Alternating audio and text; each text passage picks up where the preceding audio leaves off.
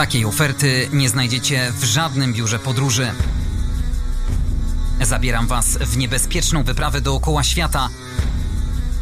Odwiedzimy miejsca naznaczone historią, konfliktami, terroryzmem czy ludobójstwem. Zapraszam na podcast Jak nie zwiedzać świata. Andrzej Gliniak, dzień dobry. To już 32 odcinek. Patroni podcastu firma Entrak, europejski lider wśród dostawców części do maszyn budowlanych oraz New World Promotions, organizator gali sportu walki Cave MMA już 10 czerwca w Jaworznie. Nie zapominajcie o zalajkowaniu facebookowej strony podcastu Jak nie zwiedzać świata. A dziś odwiedzimy miejsce, o którym pisarz Mark Twain powiedział: To kraj, który wszyscy pragną ujrzeć, a ujrzawszy choćby przelotnie, nie oddaliby tego widoku za widoki reszty świata. Indie, czyli jeden z największych zarówno pod względem powierzchni, jak i ludności kraj świata, a o którym porozmawiamy z moim dzisiejszym gościem, Hindusem, Sugam Mittal. Dzień dobry. Cześć, dzień dobry, dzięki za zaproszenie. Świetnie mówisz po polsku, bo od urodzenia mieszkasz w naszym kraju. E, tak, już 25 lat mieszkam w kraju, dokładnie do urodzenia. W zasadzie i Hindus, i wrocławianin, bo urodziłem się wtedy we Wrocławiu ćwierć wieku w Polsce. Studiujesz e, fizjoterapię na wrocławskim AWF-ie, na co dzień prowadzisz też e, indyjską restaurację e, New Delhi. Na brak zajęć nie narzekasz. Zdecydowanie nie, to tak naprawdę cały czas coś się dzieje, czy to w restauracji, czy na uczelni, zawsze, zawsze w biegu, zawsze dzień pełny wrażeń.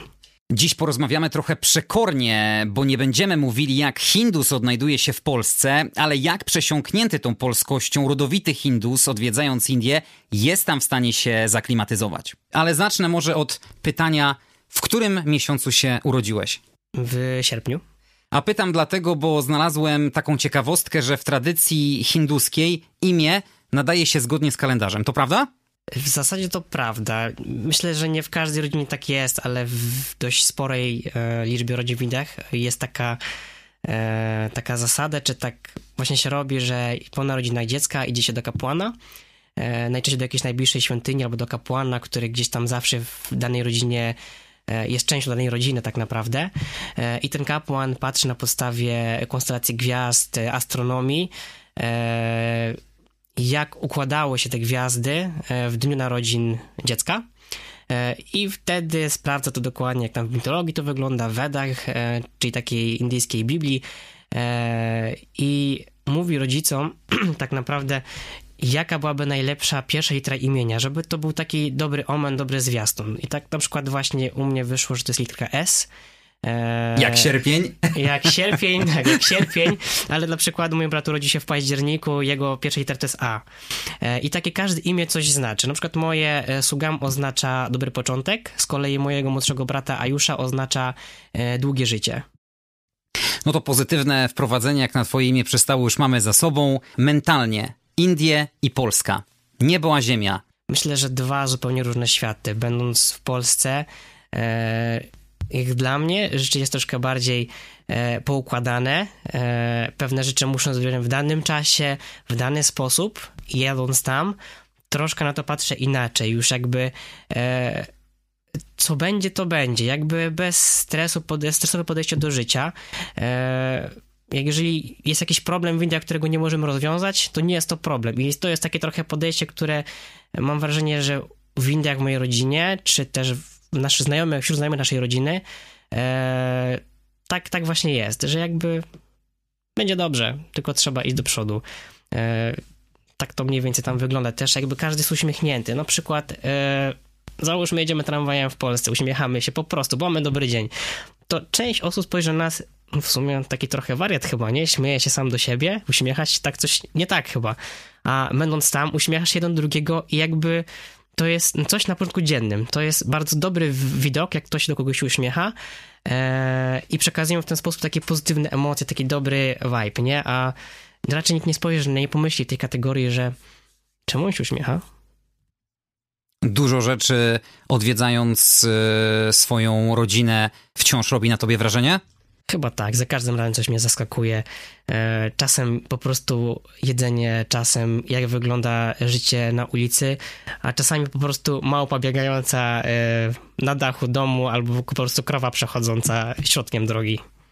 krowa, czyli element nierozerwalnie związany z kulturą hinduską, święte zwierzę dla was. Dokładnie tak, święte zwierzę, święta krowa. Nie do ruszenia kolokwialnie mówiąc? No, można tak powiedzieć. Jakby faktycznie jej się nie rusza, tak jak już mówiłem, mamy krowę na środku drogi, to ona tam jest i nikomu nie przeszkadza, po prostu jest. E, dlaczego można, dużo osób pyta, dlaczego tak naprawdę? Wynika to z tego, że mm, jakby krowa dużo daje nam. E, patrzy się na nią jako na zwierzę, które daje nam mleko, mleko, z którego może, możemy pozyskać ser, możemy pozyskać śmietanę, możemy pozyskać masło, masło klarowane, e, które, z którego odchody możemy robić e, na przykład takie lepianki, gdzie będziemy przechowywać jakieś siano, pasze dla zwierząt innych, czy nawet dla krowy. Po śmierci mamy na przykład skórę z krowy, którą można gdzieś do czegoś wykorzystać, więc jakby patrzy się na to zwierzę pod takim kątem, że ono po prostu dużo daje dobrego, mm, dużo takich produktów, albo po prostu rzeczy, które są na co dzień człowiekowi potrzebne i wcale nie trzeba używać do tego jakichś maszyn czy zanieczyszczeń środowiska, bo po prostu mamy taką krowę, która daje praktycznie wszystko, co jest potrzebne nam do przetrwania. My jako turyści, odwiedzając e, Indię, gdyby taka krowa stała, stanęła nam na drodze i gdybym y, zatrąbił na nią albo wyszedł z auta i ją próbował przegonić, mógłbym spotkać się z niechęcią ze strony Hindusów, wręcz jakąś agresją? Mm, nie wiem, czy na pewno agresją, ale znaleźliby się w otoczeniu pewnie tacy, którzy by powiedzmy krzywo spojrzeli i chcieli wyjaśnić, coś tam się wydarzyło.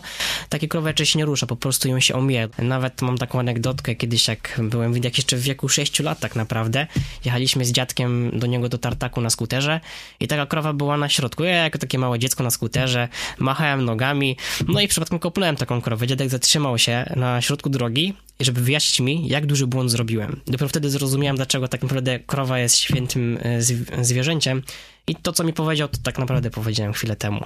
Jakie rzeczy są jeszcze typowe dla tradycji hinduskich? Mm, dużo osób ma takie swoje rytuały dnia codziennego, e, czyli rano trzeba wstać, wypić kubek ciepłej wody, albo nawet dwa kubki ciepłej wody. E, trzeba e, rano się umyć, oczyścić się po całej nocy, po całym poprzednim dniu też, e, pomodlić się. I teraz modlitwa e, jakby nie jest taką stricte modlitwą nawet, żeby e, modlić się do Boga tak naprawdę, a ona jest też taką formą medytacji. Jakby widać, jak bardzo ważna jest ta medytacja. Dużo osób skupiają bardzo dużą uwagę, e, bo to jest takie troszeczkę uspokojenie też organizmu, przygotowanie na cały cykl całego dnia tak naprawdę. E, są też, dużo jest takich rodzin, które ćwiczy jogę. I to też jakby to jest taki element, który gdzieś tam zawsze się praktykuje. Na przykład mój dziadek też, jeden nie, ale drugi akurat tak, codziennie rano wstaje i praktykuje jogę i idzie się na spacery i dzień zaczyna się wcześniej rano, tak naprawdę. Dzień nie zaczyna się yy, 8, 9, czy nawet wolny dzień. Mamy niedzielę, tutaj byśmy spali do 10, 11 niektórzy nawet yy, i na spokojnie zaczynają sobie dzień, a w Indiach i tak zaczyna się ten dzień o 6, 5 rano, żeby jeszcze łapać ten okres, tak naprawdę, kiedy nie jest za ciepło. Bo to jest ciekawe, że w Indiach jakby życie regulowane jest troszeczkę przez yy, temperaturę i pogodę, yy, bo nie wszystko da się zrobić po, w ciągu dnia. Załóżmy mamy lato, lipiec, godzina 13-14, to tam już jest tak gorąco, że nie wyjdzie się z domu tak naprawdę. Przynajmniej jak otwiera się drzwi, to ma się wrażenie, jakby tworzyło się drzwi piekarnika tak naprawdę. Nawet lądując w Indiach, pamiętam jak osta- byłem e, nie ostatnio, ale wcześniej, chyba 6 lat temu, wylądowaliśmy e, jakoś w, pod koniec chyba lipca. E, wtedy w Polsce akurat był tak jakoś deszczowy, było całkiem chłodno, 15-16 stopni. Wylądowaliśmy w Indiach, otworzyły się drzwi samolotu i taka po prostu aż było widać taką, taki żar na, na rozgrzanej płycie lotniska, buchnął twarz 47,5 stopnia, szok po prostu, nie? I tak naprawdę dlatego e, taki dzień codzienny w Indiach jest regulowany przez rytm dnia. Ostatnio pytałem się mojego taty, e, prowadząc restaurację, to dlaczego najwięcej naszych e, gości z Indii przychodzi w godzinach zamknięcia, czyli 21 gdzieś tam do tej naszej knajpki. No to mówimy, że to jest proste. Oni wychodzą wieczorem dopiero na jedzenie, na jakieś drinki, na spotkanie towarzyskie, tylko dlatego, że dopiero wtedy robi się chłodno. Więc oni przyjeżdżają tutaj, takim zostało.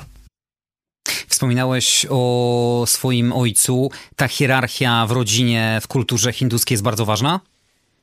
E, tak, myślę, że tak, e, dlatego że e, jakby mm, w Indiach troszkę jest też tak, że każdy za coś odpowiedzialny jest w rodzinie i na przykład mama w Indiach to jest ta osoba, która opiekuje się domem, opiekuje się dziećmi, a ojciec jest tą postacią, która przede wszystkim ma utrzymać dom i rodzinę. Oczywiście, żyjąc w współczesnym świecie, to już też trochę się od tego odchodzi, że, e, że kobieta nie pracuje, zajmuje się tylko domem, a mąż tylko pracuje i przynosi pieniądze do domu. To już się łączy, ale faktycznie w jakichś takich tradycyjnych rodzinach, na przykład jak e, u naszego szefa kuchni, jest tak, że e, on zarabia, a żona zajmuje się gospodarstwem. Teraz też jak nie ma go tam, to udziela korepetycji, uczy gdzieś tam w szkole, ale wcześniej to było stricte właśnie zajmować się domem, dziećmi, a on zarabiał pieniądze, utrzymywał rodzinę. Z kolei dzieci mają przede wszystkim skupiać się na swojej edukacji e, i tak do momentu, aż ją skończą. Jak już skończą edukację, pojawia się kwestia ślubu, znalezienia pracy tak naprawdę i troszkę inaczej jest wśród chłopców i dziewczynek. E, dziewczynki przede wszystkim muszą skończyć e, studia na przykład, albo po prostu edukację do pewnego poziomu i wyjść za mąż. W przypadku chłopców po skończeniu edukacji jeszcze znalezienie pracy i potem gdzieś tam właśnie już ślub. E, więc jakby tak to mniej więcej wygląda. Oczywiście całe dzieci też pomagają w takich czynnościach życia codziennego w domu. To jest jakby na porządku dziennym. E, I jeszcze jest hierarchia wśród rodzeństwa tak naprawdę, rodzeństwa i kuzynostwa. E, jest to takie, jest takie coś w Indiach, że jak się do kogoś coś mówi, to musi być z szacunkiem. E, powinno być przynajmniej i używać takiego zwanego słowa bracie albo siostro. Jeżeli na przykład mamy młodsze i starsze rodzeństwo. Na przykład posłużę się przykładem mnie, mojego młodszego brata. Ja jestem starszy, nie jest młodszy. E, to on, jak jesteśmy w Indiach, musi do mnie mówić sługam bracie. Jak tego nie mówi, to jest tak troszeczkę jakby gdzie jest ten jego wyraz szacunku do starszego brata, który mimo wszystko nim się opiekuje na co dzień, który niego dba i cokolwiek potrzeba, to zawsze jest.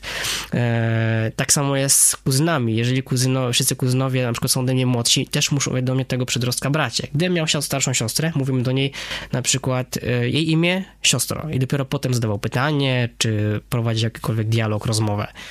Mm, tak samo jest na przykład w stosunku do dziadków. Mogę powiedzieć do dziadka posłużę się e, hinduskim słowem dziadek baba, albo mogę powiedzieć baba dzi. I używając tego przedrostka dzi na końcu, automatycznie na, e, wykazuje, że szanuje, wykazuje szacunek tego mojego dziadka. Nawet mówiąc słowo tak, bo tak po hindusku mówi się ha, a jeżeli chcemy powiedzieć tak e, bardzo kulturalnie i z szacunkiem, mówimy hadzi. E, i Hadzi używa się do starszych osób. Wielokrotnie dostałem w mediach po uszy od całej rodziny, że mówiłem do dziadków ha, bo oni są dużo starsi, a powinny mówić Hadzi. A to prawda, że wciąż w Indiach aranżowane są małżeństwa? E, tak, nie w każdym domu, ale w większości raczej jeszcze tak jest. Na czym to polega? Na czym to polega? Ja to zawsze się śmieję, że to polega na takim trochę dostajesz cv i patrzysz sobie, czy ci podoba się, czy nie dana kandydatka, kandydat. Ty czy twój tata? E, jakby tu i tu tu i tu. Analizujesz to tak, plusy i minusy tak, potencjalnej minusy. panny e, młodej. dokładnie, dokładnie tak. E, znaczy tak, dokładnie tak. Jakby dostać tako, takie CV, widzi się tam zdjęcie, oczywiście dowiaduje się skąd dana kandydatka pochodzi, jakie ma wykształcenie, jakie tam ma zainteresowanie i tak dalej, jak się podoba, no to gdzieś tam próbuje się umówić, pospotykać. E, no dobrze, ale na co wiesz, głównie zwracacie uwagę? Na co zwracamy uwagę? Czy to jest uroda, na... czy intelekt, czy może jakaś pozycja co, no wiadomo, że gdzieś tam materialna. też się na to patrzy, ale tak, jest przede wszystkim wykształcenie, jest pozycja społeczna. Eee, i tak dalej jest system kastowy mimo wszystko, nie? I też się patrzy, czy dana E, dana osoba, czy to kandydat, czy kandydatka jest z niższej, czy wyższej kasty, z tej niskiej, czy wysokiej klasy, czy też takiej średniej pomiędzy. E, patrzy się na, też na to, jaka, jak zamożna jest rodzina panny młodej, bo w Indiach jest dalej instytucja tak zwanego posagu. Panna młoda musi mieć posag. E, I też są takie drobne niuanse. W jakiś czas temu znajomy, taty znajomy, wydawał za mąż swoją córkę i ona akurat tutaj jest w Polsce. E, a córka jest w Indiach e, i znaleźli kandydata żołnierza. Wszystko tam było już fajnie. Oni generalnie, ta jego córka jest trochę niższej klasy, żołnierz wiadomo już wysoka klasa, ta jedna z wyższych e, klas społecznych. Postać wszystko grało, ale oni byli z mojej wioski i do ślubu nie dochodziło, tylko dlatego, że ten kolega taty nie mógł wrócić do Indii z powodów tam jakichś wizowych i tak dalej. I ślub się przekładał, przekładał, przekładał. Jest to tak ważne wydarzenie, że gdy ta jego córka już miała 24 lata, to jest kwestia zeszłego zeszłego roku historia tak naprawdę. To zaczęło się robić tak trochę gorąco, że kurde, ona już jest w takim wieku, że już powinna dzieci rodzić, że dalej nie wyszła za mąż, a tu już jest ten czas, do tego ten ślub jest przekładany, to chyba z dziewczyną jest coś nie tak. Takie było gadanie w tej wiosce e, i ten zamiast też się tak bardzo stresował, że nie może nic z tym zrobić i że straci kandydata. Jakby stracił kandydata, to by było jeszcze gorzej, bo ciężko byłoby znaleźć kogoś innego, bo zawsze będzie, że nikt nie spojrzy na to, że to był problem po prostu tego, że nie było ojca na miejscu, tylko tego, że coś z dziewczyną chyba jest nie tak. Skoro jest w takim wieku i do tej pory nie doszło do ślubu. No ale jeśli jest już e, aprobata pana młodego, ojca, To pana młodego, rodzice. zostają rodzice. Tak, rodzice Panny młodej. Panny młodej i pana młodego muszą się spotkać, porozmawiać, dogadać się. Jeśli tutaj dojdzie do no, jakby do porozumienia na tej płaszczyźnie, no to jakby dochodzi do, e, do ślubu tak naprawdę. No tak to mniej więcej z grubsza wygląda. No i jak już dojdzie do tego ślubu, to hula i dusza piekła nie ma, bo słyszałem, że wesela hinduskie Ogromne. To wielkie wydarzenie. Opowiadaj. Ogromne, wesele. Miałem okazję być na takim weselu, co prawda już tak za dzieciaka jeszcze, ale jest to ogromne wydarzenie. Mm, Wynajmuje się hektarowe pola, nawet są specjalne pola, gdzie po prostu robi się tylko śluby i to jest biznes w Indiach. Mieć pole, gdzie robi się śluby. E, cały ślub trwa po prostu tydzień, a nawet i dłużej. Oczywiście są tam konkretne obrzędy związane tam religijne, tradycje jakieś tak dalej. Na ślub zaprasza się wszystkich po prostu, całą rodzinę, ale też i całą ulicę, na której się mieszka. Jak to jest wioska, to całą wioskę się zaprasza. E, Jak wujek miał ślub, to pamiętam, że po prostu cała ulica była na tym ślubie. Impreza trwała cały tydzień, mnóstwo muzyki, tańca, słodyczy, po prostu słodyczy tak dużo, jedzenia tak dużo, że nie wiesz od czego zacząć i na czym skończyć. E, Co do kwestii alkoholu, to tutaj nie mogę się powiedzieć, bo byłem po prostu za młody, żeby, żeby cokolwiek tutaj zauważyć, a też jest tak, że dzieci i alkohol w Indiach to jest daleka, nawet, się nie, nawet dzieci nie mogą patrzeć na od rozpijących alkohol. E, To taka też ciekawostka. E, No i przede wszystkim zabawa, więc tak naprawdę. Nie gdzieś tam oczywiście są te wszystkie obrzędy związane z religią, ale wszyscy tańczą. Tańczą i ciożcy, ciot, wszystkie ciotki, wujkowie i tancerze. I pan młody wierzy na koniu białym, panna młoda najczęściej. No teraz może już nie, ale kiedyś było tak, moja mama tak miała, że była normalnie w takiej specjalnej jakby karocy niesionej przez ludzi, e, wjeżdżała tam do miejsca, gdzie był ślub.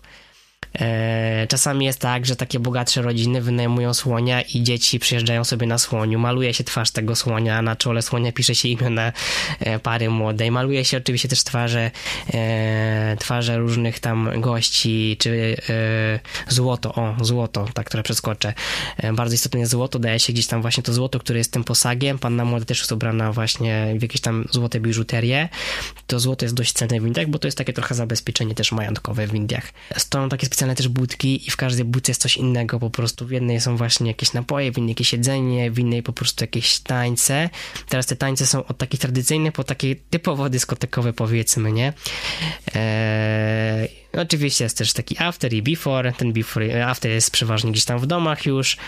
Eee, I no, świętuje cały czas. Muzyka jest cały czas głośna od takich tradycyjnych, e, łącznie z jakimiś takimi, wiesz, pokazami tańca bollywoodzkiego, ale też takimi pokazami koncertowymi, że gra się na jakichś tradycyjnych instrumentach typu sitar czy tabla. E, poprzez po prostu e, zwykłe pokazy taneczne organizowane przez rodzinę jako takie prezenty dla pary młodej. Uśmiechnąłem się pod nosem, jak e, wspomniałeś, e, że organizując e, wesele w jakiejś małej wiosce trzeba zaprosić wszystkich mieszkańców. To myślę, że większy problem mają osoby, które nawet mieszkają w mniejszych miasteczkach, bo przecież Indie to jeden z najbardziej zaludnionych krajów świata. Nie wiem, czy by tam miejsca starczyło na tym hektarowym polu, żeby wszystkich gości Wiesz, zaprosić. nie jest może tak, że dokładnie całą wioskę, nie, ale gdzieś tam zapraszasz tą część e, bliższą twojemu domu z tej wioski, a są też takie małe wioseczki, gdzie faktycznie zapraszasz tak naprawdę wszystkich, albo po prostu tą właśnie główną ulicę, e, gdzie tam, wiesz, sąsiad od sąsiada, córka sąsiadki, syn sąsiada, kuzyn sąsiada czasami też wpadnie, e, no jakby czym więcej, tym lepiej. Nie chcę cię skłamać, ale pamiętam, że kiedyś mi tato mówił chyba, że tam czasami na ślubach potrafi do tysiąca osób nawet. Nie Gdybyś przejmujesz miał- się kosztami, po prostu masz wydać, jeśli masz córkę, to jest bardzo ważne, żeby córkę wydać za mąż w Indiach. Jak masz syna, to, To jeszcze jest tam okej, dla nie? rodziców. ale dla rodziców priorytetem jest wydać córkę. Jeśli mają córkę, to, to po prostu już od tego dnia, jak się córka urodzi, to trzeba zbierać kasy, żeby ślub wydać i żeby ją wykształcić. Gdybyś miał w trzech słowach określić Hindusów, jacy oni są? Co byś powiedział? E, Co bym powiedział? E, mega uprzejmi. E, z taką dużą dozą szacunku, bardzo uśmiechnięci i myślę, że mimo, że tego tutaj wśród tych hin polskich Hindusów nie widać, to tam widać, że są bardzo otwarci. Jeżeli chcesz coś zobaczyć i zwiedzić, to po prostu podejdź do Hindusa na ulicy, zapytaj się go coś, on ci to powie, pokaże ci, nawet cię weźmie za rękę i zaprowadzi. Czyli jak przyjeżdżamy do Indii, to możemy liczyć na pełne wsparcie ze strony miejscowych ludzi. Myślę, że tak. Jeśli jedziemy zobaczyć Indię i tak trochę bez przewodnika, to, e, to pokażą ci, gdzie pójść, jak pójść, co zrobić, będą cię czymś poczęstować. Oni mają jakiś taki dar, że oni widzą, kto jest miejscowy, a kto jest gdzieś trochę dalej. E, nawet, wiesz, no jestem, jestem, Pola jestem Hindusem, ale i Polakiem, lecę do Indii i już tam ci, co mieszkają na co dzień, wiedzą, że ze mną coś jest nie tak. E, wiesz, sposób poruszania się, mówienia tak naprawdę, e, zachowania, wiedzą, że jest inaczej, idziesz do jakiegoś, e, kiedyś poszliśmy zwiedzać tak zwany Czerwony Fort w New Delhi, Lal Killa i była normalna kasa biletowa, żeby wejść zobaczyć ten fort. I wyobraź sobie, że poszliśmy do tej kasy dla Hindusów, bo są dwie kasy, taka, euro, taka dla europejska, taka dla zagranicznej i taka dla Hindusów. I nas wyrzucili z niej, powiedzieli, że, że nie, nie, nie, wy nie jesteście stąd, proszę pójść do kasy obok bo gdzieś to zauważyli, nie? E, albo jeżeli idziesz sobie po prostu, e, tak powiedzmy street food, gdzie masz i jakieś jedzenie indyjskie i możesz kupić sobie po prostu sary, indyjskie ciuchy, panowie kupić sobie kurtę, czyli taki też indus, hinduski specjalną taką blusę trochę dłuższą, mm, możesz pójść na targ kupić przyprawy, mąkę czy owoce i oni zobaczą, że, to, że jesteś jakiś inny, e, to mówią, weź spróbuj tego, weź spróbuj tamtego, weź jeszcze to, zobacz, jeszcze to. Oni zrobią dla ciebie po prostu wszystko, bo chcą ci pokazać, i chcą też no, zrobić interes na tym, nie? Ale przede wszystkim chcą cię pokazać i zrobią to z uśmiechem i jak ci się coś nie spodoba, to oni się zrobią to i tamto, spojrzą na ciebie, zapytają cię jakąś herbatę, może lody i to jest tak, że e, powiesz, no mam ochotę w sumie na wodę i na herbatę, nie? to on powie, ej, ty, z boku, chodź tutaj, przynieś temu tutaj herbatę z tego bazaru, a z tego bazaru przynieś e, lody, bo nasz e, gość chce to, to i to. Minuta, poczekasz minutę, dwie i masz to wszystko, nie? A przy okazji dowiesz się jakieś ciekawe o tych historiach. A to prawda, że w Indiach lewa ręka jest uważana za nieczystą i nigdy nie jest używana do jedzenia? No, w zasadzie to tak. E, w Indiach lewa ręka jest taka, jest uważana za nieczystą, ponieważ jakby ona jest do higieny e, intymnej. Intymnej, dokładnie, do higieny intymnej e, i je się raczej prawą ręką. E, nawet właśnie jak dostaniesz w takim powiedzmy bazarku jakąś przekąskę do tej herbaty, to nie bierz jej do lewej ręki, weź ją do prawej ręki i zjedz to prawą ręką, bo będą ciebie, nie powiedzą ci, że co robisz, tylko tak spojrzą na ciebie troszkę krzywo, nie? Że, że no powinno być prawą ręką, nie? Bo mają do tego takie trochę większe przywiązanie. Ja staram się z prawą ręką, nawet jeżeli, wiesz, na przykład jesz chlebek w Indiach, to nie robisz tak, że przytrzymujesz sobie, żeby urwać kawałek chlebka, tylko raczej starasz się to zrobić tak po prostu używając jednej tej prawej ręki, e, żeby tej lewej nie używać. Wiadomo, że gdzieś tam się wspomaga czasami, ale faktycznie gdzieś tam ta lewa ręka. E, jeżeli są modlitwy jakieś, e, są tak zwane haven, to są takie, e, że zapalasz takie trochę jakby ognisko w domach i w trakcie modlitwy wrzuca się tam różne rzeczy, jakieś orzechy, jakieś tam suszone liście, jakieś tam różne rodzaje drewna, e, na przykład drewno z drzewa mango, to e, nawet jak masz prawą rękę, to używa się odpowiednich palców do tego. Nie używasz tej całej dłoni, tylko właśnie, żeby to było jak najbardziej czyste i powiązane z tą tradycją, używasz kciuka, palca środkowego i palca czwartego, żeby coś tam do środka wrzucić, nie używasz wskazującego. Jeżeli, I oczywiście prawą ręką. Prawą ręką. Jeżeli na przykład e, przed modlitwą robi się tak zwany czyli taką kropkę na czole, że jakby jesteś w tej modlitwie, czyli takie trochę powiedzmy błogosławieństwo tej modlitwie, takie przyjęcie opłatka po mszy w kościele, e, czy przed mszą, e, to też się to robi prawą ręką, e, i też to się robi tak, że czwartym palcem macza się w takiej specjalnej czerwonej farbie E, święconej oczywiście e, palec, dotyka się na środku e, czoła, tam gdzie tak zwane trzecie oko, tym palcem zamoczonym w farbie i kciukiem się usuwa do góry, a żeby wykazać ten szacunek i jakby to upraszczanie tradycji, to jeżeli ktoś ma dłuższe włosy, to powinien złapać sobie te włosy i odsłonić czoło.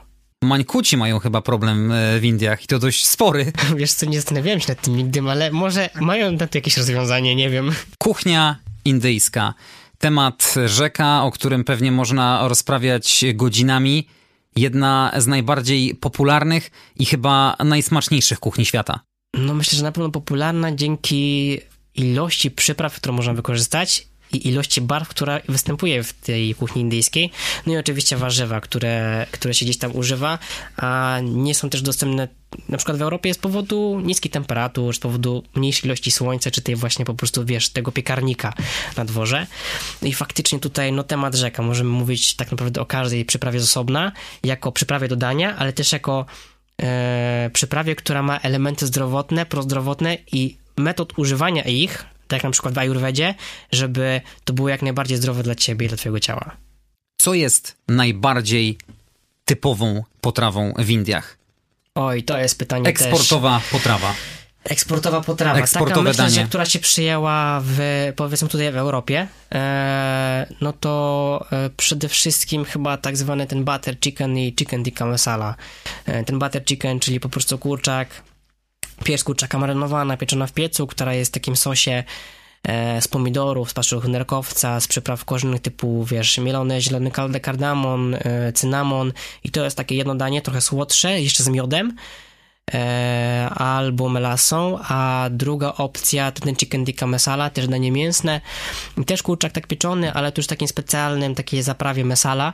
Ta masala to jest właśnie, e, wiesz, drobno siekana cebula, imbir, czosnek, e, przyprawy, masło klarowane, gdzieś tam e, masło, e, masło, boże, olej musztardowy, e, ostrzejsze przyprawy, wszystko się tam właśnie miesza i tak powstaje ten chicken tikka masala. Są też dania wegetariańskie. Myślę, że mm, o kuchni indyjskiej trzeba mówić przede wszystkim jako kuchni wegetariańskiej, a nawet wegańskiej, bo tam z każdego warzywa da się zrobić tak naprawdę jakieś danie. I nie widziałem jeszcze warzywa, z którego nie zrobiono w dania.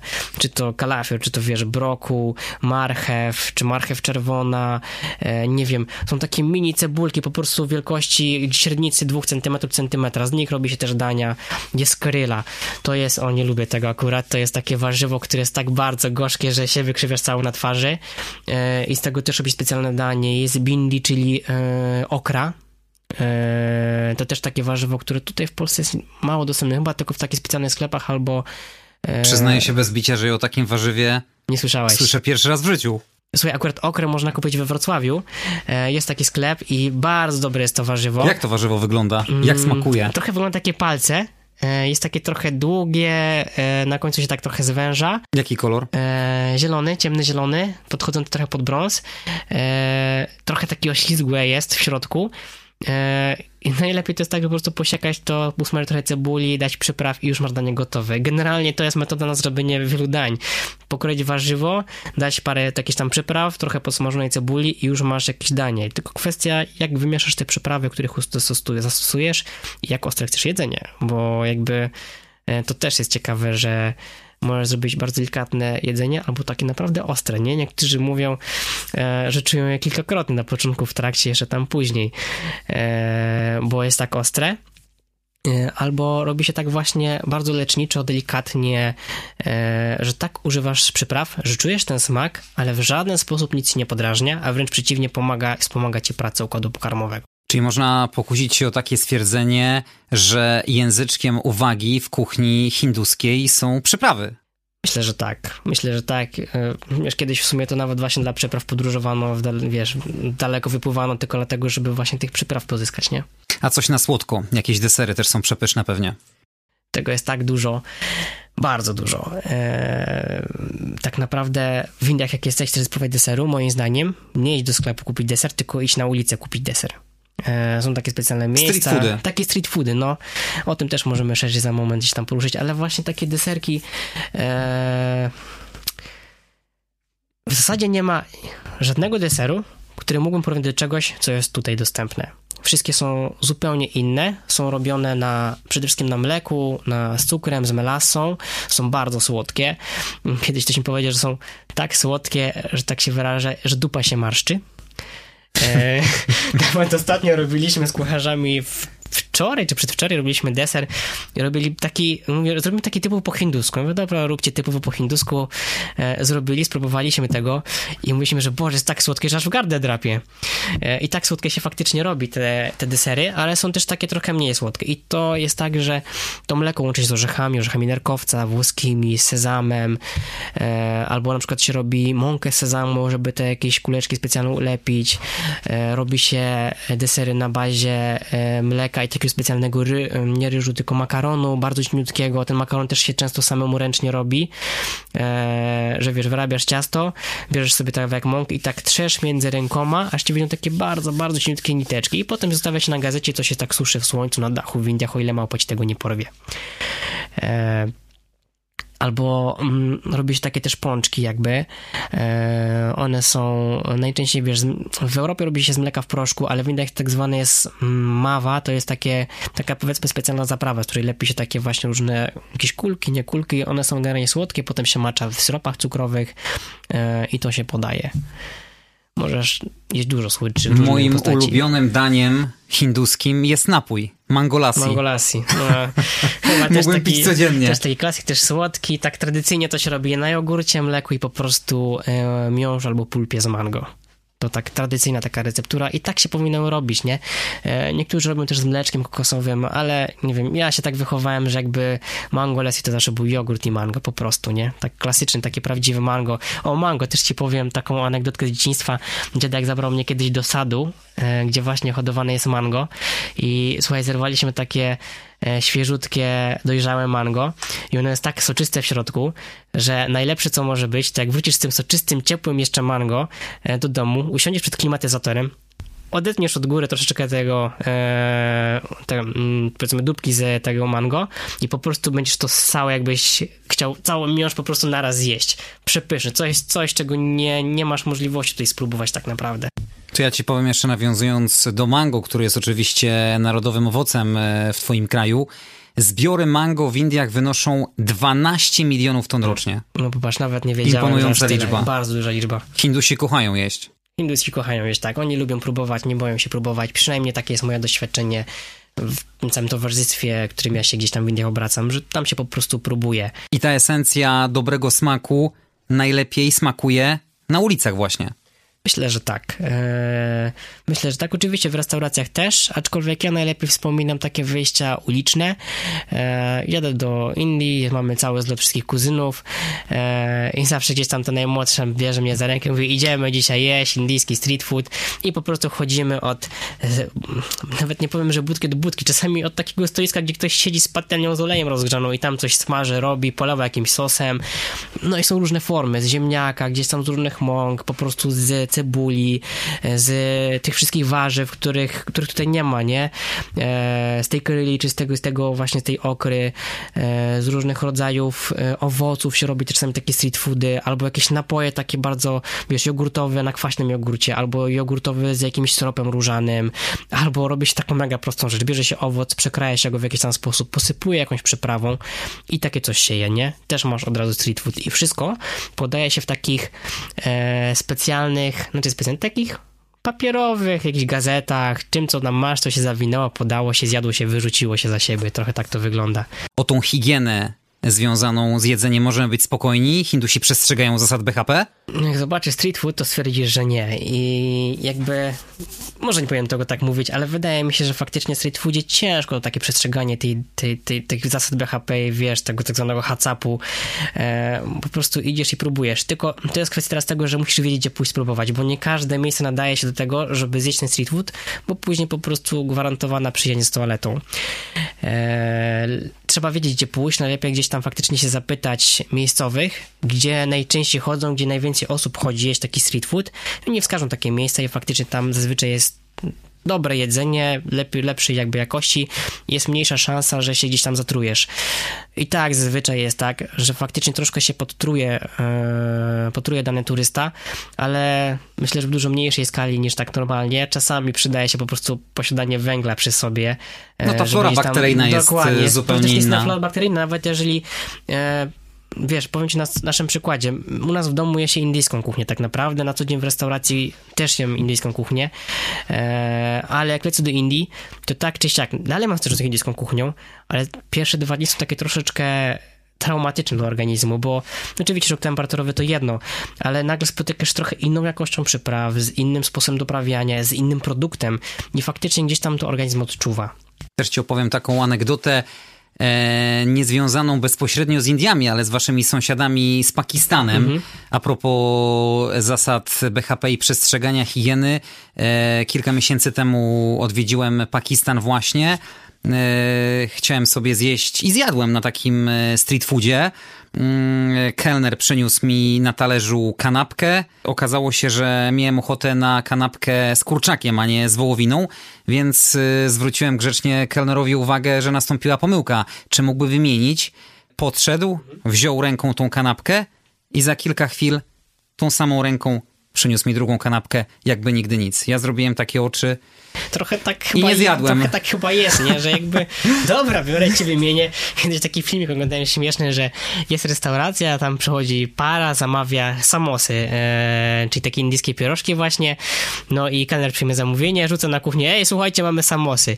To kucharz wychodzi na ulicę, idzie na street food, dawaj mi dwie samosy, mam zamówienie. Wziął te dwie samosy, zaniósł do klienta. Taki filmik, nie? Oczywiście pewnie w ramach jakiegoś żartu, ale to tak trochę oddaje właśnie to, że czasami jakby tam się nie patrzy na te zasady, to takie Coś, co jest tam zupełnie normalne dla ludzi z Europy inne, jest nie? absolutnie nie do zaakceptowania. Jedzenie, to zakładasz rękawiczkę i tak dalej, a tam niekoniecznie. Oczywiście nie w restauracjach, tam na pewno jest zupełnie inny standard i jakby tam się przestrzega tych warunków, zasad. Ale na street foodzie ja osobiście w życiu nie widziałem, że ktoś pracował w rękawiczkach, czy wiesz, coś nie pasuje, to bierze i wymienia.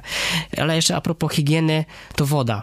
Myślę, że y, taką jedną z nadrzędnych zasad jest to, bardzo ważnych, żeby pić wodę, która jest zabutelkowana i zagwintowana. Żebyś wiedział, że ona faktycznie gdzieś tam wyszła z miejsca, gdzie jest czysto i tak dalej, a nie raczej taką, że masz butelkę, którą gdzieś to dolał wody, bo tą wodą najszybciej się można po prostu zatruć. A skoro już rozmawiamy o higienie, to podobno w Indiach bardzo ciężko znaleźć na ulicy kosz na śmieci. Kosz śmieci to trochę jest wszędzie chyba. E, faktycznie... Wszędzie. E, wszędzie faktycznie, no tak trochę jest faktycznie, że e, może nie w dużych miastach, znaczy w dużych miastach też, ale nie wszędzie, ale są takie małe miejsca, małe uliczki, gdzie faktycznie po prostu idziesz i wyrzucasz gdzieś te śmieci. To też trochę związane z tego, że no, jak na przykład masz domy, to przy tych domach są takie malutkie rynienki, znaczy rynienki, są takie dziury po prostu w ziemi, w, które odprowadzają ci całe gdzieś tam ścieki do jakichś tam większych zbiorników. To ludzie po prostu biorą i wyrzucają to wszystko, nie? E, są miejsca, gdzie na przykład jeżeli masz jakiś dom, który już się, wiesz, zawalił się, nikt tam nie mieszka, to gdzieś tam się po prostu śmieci składuje, rzuca, a potem widzisz, jak tam na przykład taka świnia przychodzi, je to, bezdomne psy biorą, jedzą te śmieci później. No to jest taka trochę ta brzydsza strona Indii, nie? E, no ale jest. Nie można powiedzieć, że tego nie ma. Ja to widziałem i no wiem, że faktycznie jest tak, że śmieci.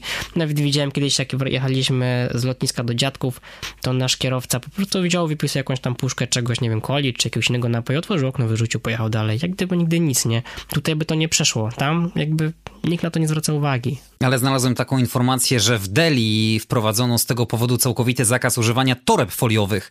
Za e, złamanie tak, tego przepisu grozi temu... kara nawet 5 lat więzienia i ponad 5 tysięcy złotych kary. Tak, Oczywiście przeliczając na naszą takie zasady, nie wiem dokładnie kiedy, ale faktycznie było coś takiego, że, że w związku z tym, że się właśnie bardzo dużo śmieci, było wprowadzone takie, takie restrykcje. A kwestia zanieczyszczeń. W Bombaju podobno powietrze jest tak zanieczyszczone, że oddychanie nim przez jeden dzień można porównać z wypaleniem pięciu paczek papierosów.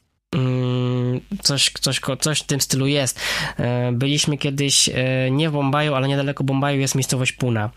Jak tam pojechaliśmy, e, to normalnie w mieście musieliśmy chodzić w maseczkach, żeby, które filtrowały powietrze. Tak jak teraz w czasach COVID chodzić w maseczkach, to tam wtedy 8 czy 9 lat temu normalnie maseczkę trzeba było chodzić tylko dlatego, że było zanieczyszczone powietrze.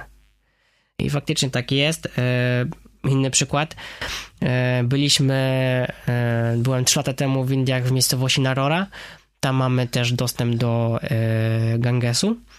I normalnie było widać, jak te śmieci gdzieś tam pływają w tej rzece, że rzeka nie należy do najczystszych E, no ale ludzie normalnie na przykład się tam kąpali, to nie przeszkadzało. Są też takie po prostu obrazy, przecież gdzieś się widzi gdzieś tam wyższe partie Gangesu, gdzie faktycznie już tam są śmieci nieczyszczone, gdzie wrzuca się po prostu prochy, e, prochy ciał e, do Gangesu, ale trzeba też zwrócić uwagę na to, że te prochy się wrzuca dlatego, że ten Ganges trochę jest też taką świętą rzeką. Jak mówiliśmy świętej krowie, tak Ganges jest bardzo świętą rzeką i jakby u samego źródła, ona jest naprawdę czysta. Ona gdzieś tam jak wypływa, to jakby przez długi, długi czas jest wszystko fajnie, a jak zaczynają się większe miasta, to gdzieś tam to się jak wszędzie po prostu e, wyrzuca do rzeki. Nieważne, czy jest święta, czy nie święta, po prostu się to wyrzuca. A myślę, że też trzeba zwrócić uwagę na to, e, że jakby w Indiach żyje 1,3 miliarda ludzi, nawet nieco ponad, to jakby gdzieś te śmieci tak będą iść. Rzeka Ganges, święta rzeka. Na czym polega ten rytuał obmycia? On polega trochę na tym, że jakby oczyszcza się ciało i, i duszę tak naprawdę.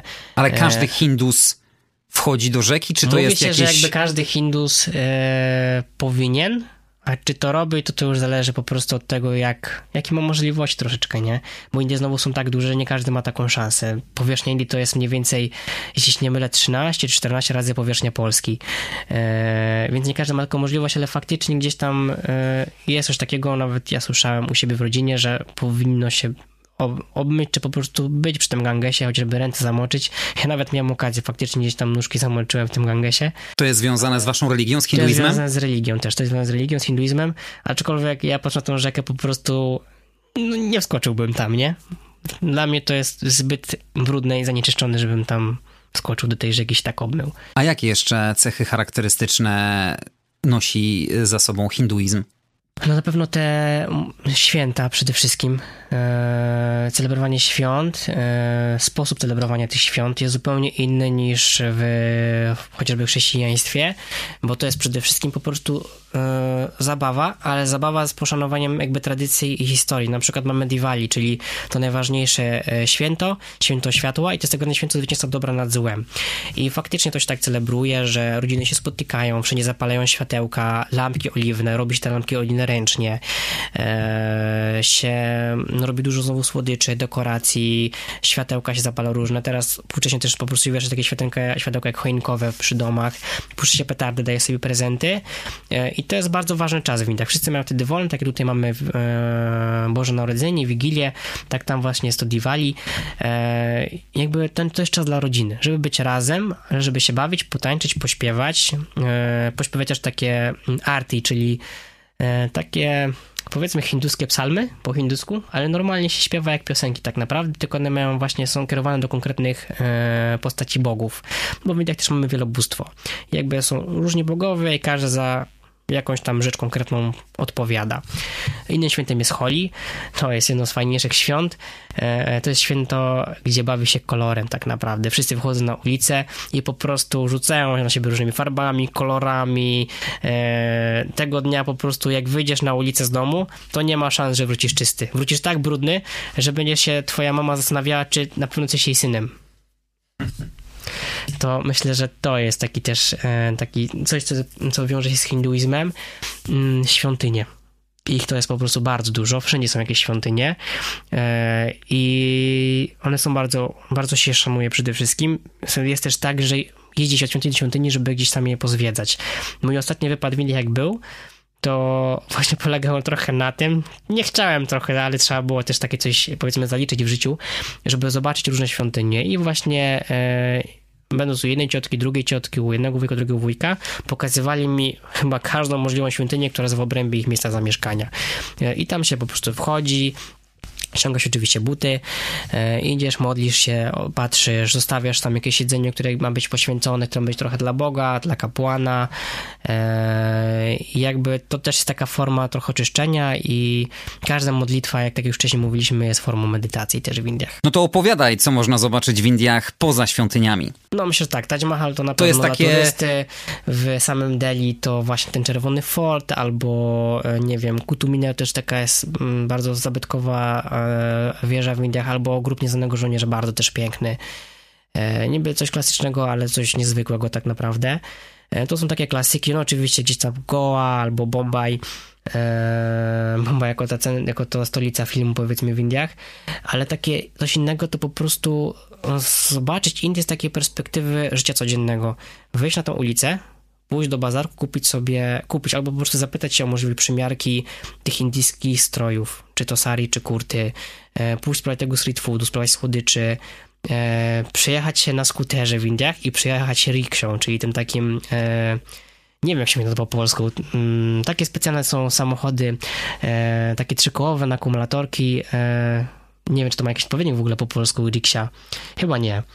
E, to takim czymś się przejechać, e, pojechać może na, południe, na północ Indii, e, zobaczyć podnóże Himalajów przede wszystkim, tam są też piękne trasy, gdzie można po prostu się przejść, zobaczyć piękne widoczki, nie trzeba wcale wysoko iść, żeby już trochę połączyć taką naturą i zobaczyć Indię w innej odsłonie, nie tej takiej e, dużo, aglomera dużo aglomeracji, dużo po prostu ludzi samot na samochodzie, a po prostu zobaczyć takie spokojne, zielone Indie.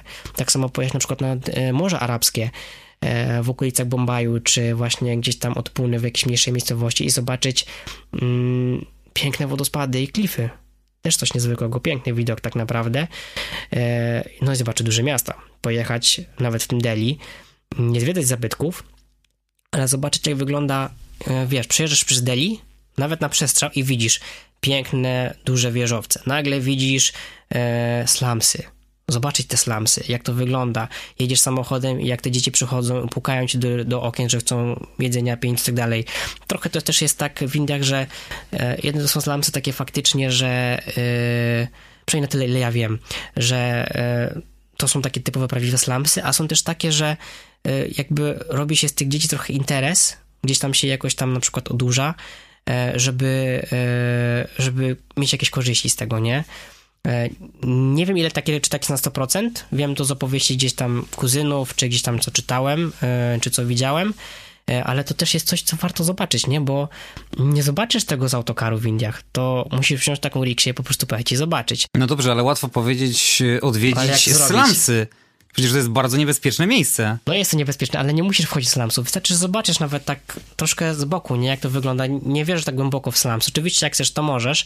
Jak wygląda dokładnie taka procedura, nie wiem, nie będę ci ściemniał, po prostu nie wiem, bo nie, nie byłem, ale zobaczyć nawet te takie obrzeża to już jest zupełnie inaczej, bo widzisz stolicę, gdzie masz po prostu, wiesz, mega duże bogactwo, piękne wieżowce, domy, jakieś takie, wiesz, wille e, i masz takie miejsca totalnie biedne na przykład, nie? E, I zobaczyć szkołę, jak funkcjonuje w Indiach, po prostu powiedz, że chcesz zobaczyć taką szkołę, nie? Jak wygląda edukacja w Indiach, poznaj, poznaj w ogóle sposób podejścia uczniów do nauczyciela. To jest też znowu inny poziom szacunku. Myśmy o szacunku wcześniej w obrębie rodziny, jeszcze w obrębie szkoły. Jest to też zupełnie inny poziom. E, nauczyciel jest po prostu jak też taki fragment rodziny, bo to on daje wykształcenie twojemu dziecku i jest mega ważną postacią w rodzinie. Co jeszcze warto zobaczyć? E, myślę, że e, pójść w takie miejsce, w którym zobaczysz tą krowę na ulicy, e, jak po prostu sobie się przemieszcza, nie? Rano wstać znowu pójść na ulicą, gdzie krów nie ma, ale zostały ślady po niej w postaci po prostu e, tych krowiech odchodów, nie? E, albo na przykład tak jak moja babcia mieszka w miejscowości Belensier, e, fajna miejscowość, bo tam widzisz małpy w naturalnym środowisku. E, czyli po prostu idziesz sobie ulicą i zastanawiasz się, czy małpa jest ok, się do ciebie uśmiecha, czy zaraz przyjdzie i wyrwie ci telefon, bo robisz jej zdjęcie też całkiem ciekawa opcja zobaczenia, nie? Kiedyś na przykład właśnie taka mapa do domu weszła, my sobie jedliśmy obiad, siedząc na podłodze, bo tak w sumie też się je jak nie siadasz sobie na podłogę, rozkładasz sobie całe jedzenie wszystko i taka małpa sobie wszedła, zabrała na placek i wyszła. Jaki środek lokomocji najbardziej polecałbyś turyście? Tak, żeby jechał bez przewodnika, to myślę, że fajnie wynająć sobie kierowcę, żeby ten kierowca z tobą jeździł. Samochód wynająć. Samochód samą z kierowcą i ten kierowca, jak powiesz, jak będzie fajny, kumaty kierowca, to on ci pokaże różne takie miejsca nietypowe właśnie i też typowe dla turystów. E, albo wynająć sobie już samego nawet lotniska, są tak zwane prepaid taxi.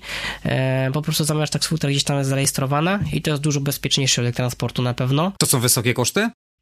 Nie, nie są to wysokie koszty. Jeśli dobrze się orientuję w tym momencie, to taka stówka dziennie chyba.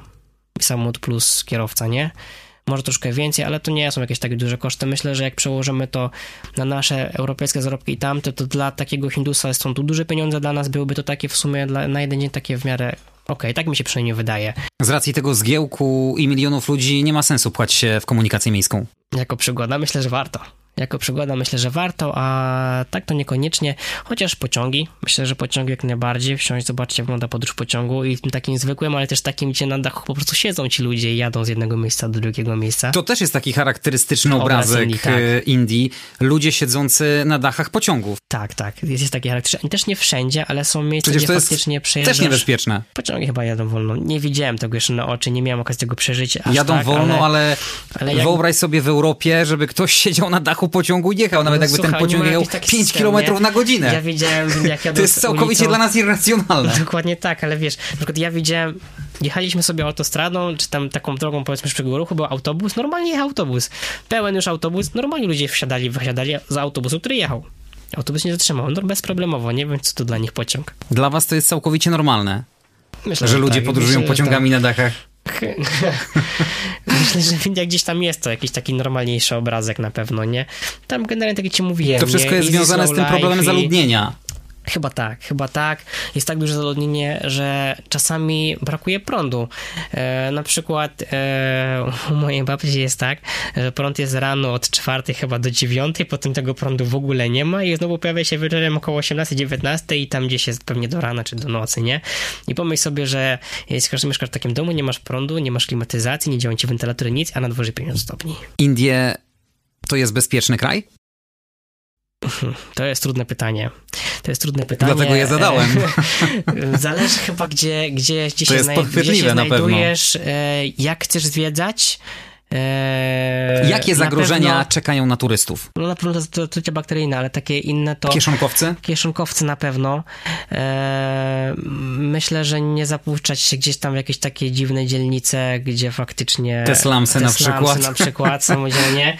Myślę, że jak e, chcesz podróżować sam, a nie wynajmujesz sobie samochodu z kierowcą, jakiegoś takiego dobrego źródła, które wcześniej sobie sprawdzisz, to weź tą faktycznie taksówkę, tak zwaną prepaid z lotniska, która jest zarejestrowana i gdzieś tam wyślesz kumplowi, e, że tym podróżujesz. E, kiedyś to mówił mi, że zwłaszcza jeżeli chodzi o kobiety, to warto to robić, bo nigdy nie wie, żeby ktoś cię gdzieś tam nie porwał, nie? Czasem się tak zdarza, że ktoś troszkę inaczej patrzy na to wszystko i, i gdzieś tam cię porwie. Oczywiście nie mogę powiedzieć, że to jest na pewno tak totalnie na porządku dziennym, ale faktycznie to jest coś, na co warto gdzieś tam zwrócić uwagę i gdzieś tam tego pilnować, przestrzegać. Mm. Kobiety nie powinny same podróżować. Raczej, Nawiązuje raczej do tych słynnych gwałtów, o których mówi Dokładnie się tak. często. Tak. Raczej, raczej lepiej, żeby podróżowały z kimś niż, niż same, nie? Albo chociażby w grupie. To, to są chyba takie główne zagrożenia tak naprawdę. O innych, o innych nie wiem, więc nie będę tutaj... Na kierowcy jeżdżący jak wariaci? No, to jest też fajna przygoda. E, jak wariaci i nie jak wariaci, wiesz, oni potrafią tak jeździć. To jest, wydaje mi się, że to jest po prostu umiejętność jazdy. No, ale żadnego nie ma w Formule 1. Faktycznie nie ma żadnego w Formule 1, ale w, e, jest, to, jest to ciekawa przygoda pod tym kątem, że wiesz, wsiadasz do tego auta, i patrzą na nasze standardy, wiesz, trzymasz się swojego pasa jezdni, jedziesz, trzymasz na czerwonym świetle, e, nie wyprzedzasz na podwójnej ciągnej, przynajmniej nie powinieneś mniej, nie każdy to praktykuje w, w Polsce chociażby, tam po prostu jedziesz, nie interesuje cię nic, e, grunt, żeby dojechać. Jeżeli widzisz małą przestrzeń na chodniku, której możesz wyminąć jakiś samochód, czy to z prawej, czy to z lewej, zrobisz to, nie ma problemu. E, jeżeli chcesz czasami przejechać, jak ktoś ci blokuje drogę, trąbisz, E, żeby ktoś ci ustąpił miejsca, gdzieś tam ktoś trochę zjeżdża z lewej, trochę z prawej i masz to miejsce, żeby przyjechać dalej, nie? Więc jakby tak to trochę wygląda, że oni wiedzą, jak jechać, którędy jechać i tak też prawo jazdy chyba się trochę zdaje, nie? E, znajomy mówił mi, że jego prawo jazdy wyglądało tak, że dał łapówkę po prostu i e, w ten sposób zdawał prawo jazdy, nie? Po prostu musiał pokazać, że umie ruszać, startować, umie wyminąć, dał pieniądze i zdał egzamin na prawo jazdy. Taki totalny freestyle. Słynny na cały świat jest konflikt Indii z Pakistanem. Pakistanem. Jak to jest naprawdę? Będąc też w Pakistanie, odwiedziłem Waga Border, czyli to przejście mm. między Pakistanem a Indiami.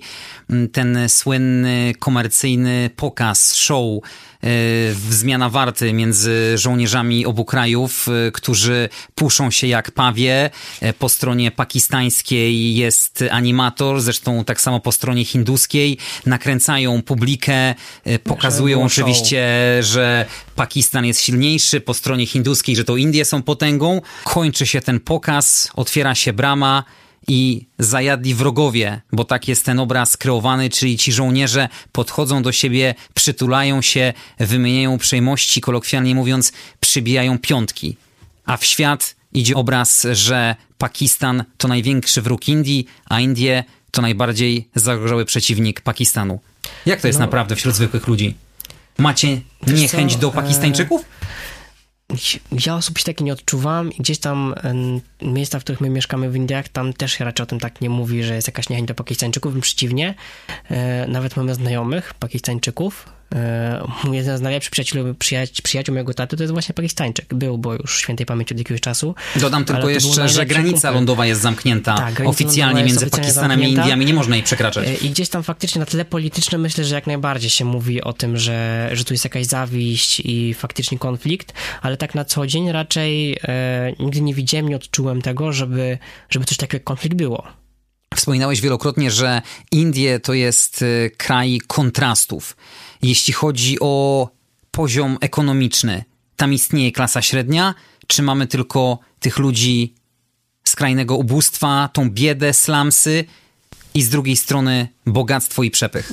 Nie, raczej istnieje ta klasa średnia. Faktycznie jest, jest to ubóstwo, jest to bogactwo, ta klasa bardzo wysoka, gdzie masz po prostu bogactwo i przepych, jak tu powiedziałeś, e, ale są też klasy średnie, czyli po prostu normalnie zarabiające, e, gdzie jakby taki dochód w takim domu jest wystarczający na życie takie codzienne, jednak ci zostaje też na jakieś przyjemności, ale nie każda rodzina jakby też podróżuje. E, to takie jest moje spostrzeżenie, że mimo, że gdzieś tam się na przykład zostaje i gdzieś tutaj jest ten model podróżowania bardzo w Europie e, taki słynny, że jakby masz możliwość, masz jakieś środki, to jedziesz, podróżujesz, to w Indiach tak trochę nie każdym domu to się praktykuje. E, niektórzy by chcieli, ale po prostu wolą sobie te pieniądze zaoszczędzić i troszkę faktycznie tak jest, że duży w Indiach naciskają to, żeby te pieniądze oszczędzać. Po prostu trzymasz, chowasz się gdzieś tam tej przysłowiowej powiedzmy skarpecie, czy jak moja ciocia ma wycięty w książce po prostu taką dziurę na pieniążki i tam sobie trzyma. E, ale jakby tak, odpowiadając swoje pytanie, jest taki podział na tą niską, wysoką klasę pod kątem ekonomicznym i ta średnia też jak najbardziej istnieje. Kolejnym charakterystycznym zjawiskiem dla Indii jest przemysł telewizyjny, Bollywood. O, tak, faktycznie, o tym już nie wspomnieliśmy. Eee, widać to na każdym kroku na ulicach? Bollywood, nie, nie widać tego na każdym kroku. E, aczkolwiek jest bardzo duży nacisk na to, żeby oglądać te filmy bollywoodzkie i seriale w Indiach. Tak naprawdę Czyli kultywujecie własną się... tradycję. Tak, myślę, wiesz co, tak jak patrzysz sobie na programy telewizyjne, czy na taką ramówkę, e, to to, co widziałem, to e, przede wszystkim filmy bollywoodzkie, seriale bollywoodzkie, czy po prostu seriale e, indyjskie, a nie, nie widziałem ani razu, że w telewizji leciał jakiś amerykański, hollywoodzki film. Nie widziałem tego ani razu. W kinach oczywiście tak, nie? Jak najbardziej tam się takie pojawiają, ale w samej telewizji to raczej te hinduskie. E, z takich rzeczy zagranicznych to te wszystkie mm, telewizyjne show, typu jakieś, wiesz, Mam Talent, X Factor, faktycznie są w takiej właśnie indyjskiej odsłonie. Bardzo podobne, ale po prostu prowadzone po hindusu, tak jak tak jak tutaj mamy amerykańsko odsłony X-Factora czy, czy The Voice, nie? A kto jest najpopularniejszym Hindusem? Wiesz co, to teraz Takim waszym czy... ambasadorem na świat. Wiesz co, takim ambasadorem myślę, że jest premier Modi. Eee, on jest taką postacią, którą faktycznie gdzieś tam widnieje w polityce, gdzieś tam się pokazuje na tej arenie politycznej. Eee, jeżeli chodzi znowu o Bollywood, to mówimy tu już o aktorach i chyba tu mamy dwóch aktorów tak naprawdę. Ten taki najstarszy, najbardziej znany to jest Amitabh Bachchan, a ten drugi, też bardzo znany, chociażby e, też z filmu Jak Amitabh Bachchan czasem czasem deszcz, nie? Shahrukh Khan, nie? To są takie dwie postacie faktycznie, gdzie ktoś widzi ich zdjęcie, to wie, że to jest ten aktor i oni są silnie powiązani z tym Bollywoodem i teraz po prostu produkcją też filmową. Kiedy w najbliższym czasie wybierasz się do Indii? Akurat w tym roku. Wychodzi na to, że w tym roku wybieram się do Indii prawdopodobnie w lipcu na tydzień, dwa. Jak najkorzystniej się tam dostać? E, samolotem. Kiedyś było tak, że latało się e, przez Niemcy albo gdzieś tam przez Dubaj. Teraz od 2019 roku, nie licząc czasu COVID-u, kiedy faktycznie lot był wstrzymany, można polecieć do Indii bezpośrednio e, samolotem. No i dla porównania, e, jak leciałem teraz właśnie tym lotem bezpośrednim, e, to podróż trwała do Delhi z Warszawy 6,5 godziny, powrót na 7 godzin a w dawniej, jak leciliśmy na przykład przez Frankfurt czy przez Monachium i później z przesiadką właśnie tam do Delhi, to oczywiście lot do Monachium, do Frankfurtu godzin, półtorej godziny, dwie godziny tak standardowo. Tam później masz e, przerwę w lotach 7, 8, 12 godzin, a potem znowu lecisz tak 12, chyba 13 albo 10 godzin, to już dawno temu było, dokładnie nie pamiętam, do Delhi samego. Jeżeli chodzi o loty gdzieś tam przez Dubaj, to tutaj dokładnie nie wiem, ale to też jest w granicach 20 godzin zajmuje cała, zajmowała cała podróż, ale tak może lecieć. Tylko znowu kwestia jest kosztów tak naprawdę, nie? Można jakieś fajne trafić okazje, Okazje. cenowe, Mm, jeśli chodzi Teraz o bilety? jest ciężko. Teraz powiem ci, że jak orientowałem się w biletach e, kilka dni temu, to zaczynają się od 3,5 do 4, 4,5 tysięcy bilety w dwie strony. Dla porównania kiedyś to było 2,5-3 tysiące, a jak leciałem właśnie tym lotem bezpośrednim w 2019 roku, to zapłaciłem tylko 800 zł w dwie strony, nie? Dla porównania. E, Ale no teraz myślę, że tak z 3 z hakiem to trzeba liczyć spokojnie. Bezpiecznego lotu w takim razie Ci życzymy. Sugam Mittal, Hindus, który od urodzenia mieszka w Polsce, opowiadał nam o swojej ojczyźnie. Dziękujemy Ci bardzo za Ja wizytę. bardzo dziękuję jeszcze raz za zaproszenie. A my tradycyjnie zapraszamy na kolejny odcinek podcastu już za tydzień w poniedziałek po godzinie 20. Jeszcze raz zapraszam na facebookowy profil podcastu Jak nie zwiedzać świata. Dziś dziękuję. Andrzej Gryniak, pozdrawiam. Do usłyszenia. Do usłyszenia, dziękuję.